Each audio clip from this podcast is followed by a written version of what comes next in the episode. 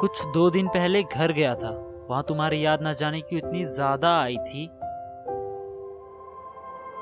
बस तुम समझ जाओ ना, इतने दिन तुमसे इसी घर में तो इतनी बातें की हैं। हरफे दर बयां नहीं कर सकता कि वक्त की नज़रों में मेरे लिए उस वक्त किस हद तक रुसवाई थी। ऊपर जाने से डर लग रहा था, क्योंकि इतने दिन एक पल भी ऊपर अकेला न था। जानती हो जानती हो तुम्हारी गैर मौजूदगी में वहाँ सिर्फ़ तन्हाई थी? होती भी कैसे ना? हर शहर, हर दिन, हर रात, जो तुम्हारे जिस्म को अपने जिस्म से लगा के, जो तुम्हारे सिर को अपनी धड़कनों के सिरहाने, जो तुम्हारे तन को अपनी बाहों में जकड़ कर तुम्हारे साथ जो बिताई थी। समझ पा रही हो? तुम मेरे साथ कितनी दूर चले आई थी? जब मैं ऊपर पहुँचा, वहाँ सब कुछ तहस नहस था।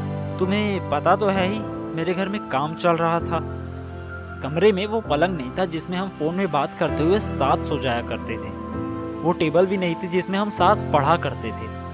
वो रिवॉल्विंग चेयर भी नहीं थी जिसमें टिक कर मैं तुमसे घंटों बातें किया करता था। बस कुछ चीज़ें थी तो एक संदूक, सीमेंट की कुछ बोरियाँ और कोने में लिपटी हुई एक फटी पुरानी चटाई थी।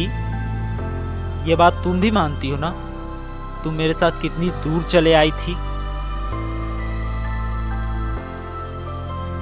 फिर मैंने नज़रें घुमाई, देखा चारों ओर। मिली ना मुझको तो देखा हर कमरे का छोर। फिर याद आया तो खोला संदूक, मिल गई मुझको वो चीज़ जिसकी बात ही थी कुछ और। मेरी कहने का जी नहीं। मेरी कहने का जी नहीं हुआ क्योंकि अब वो मेरी नहीं, हमारी रजाई थी।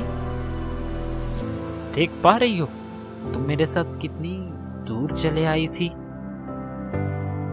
Thank you very much for listening stay tuned good bye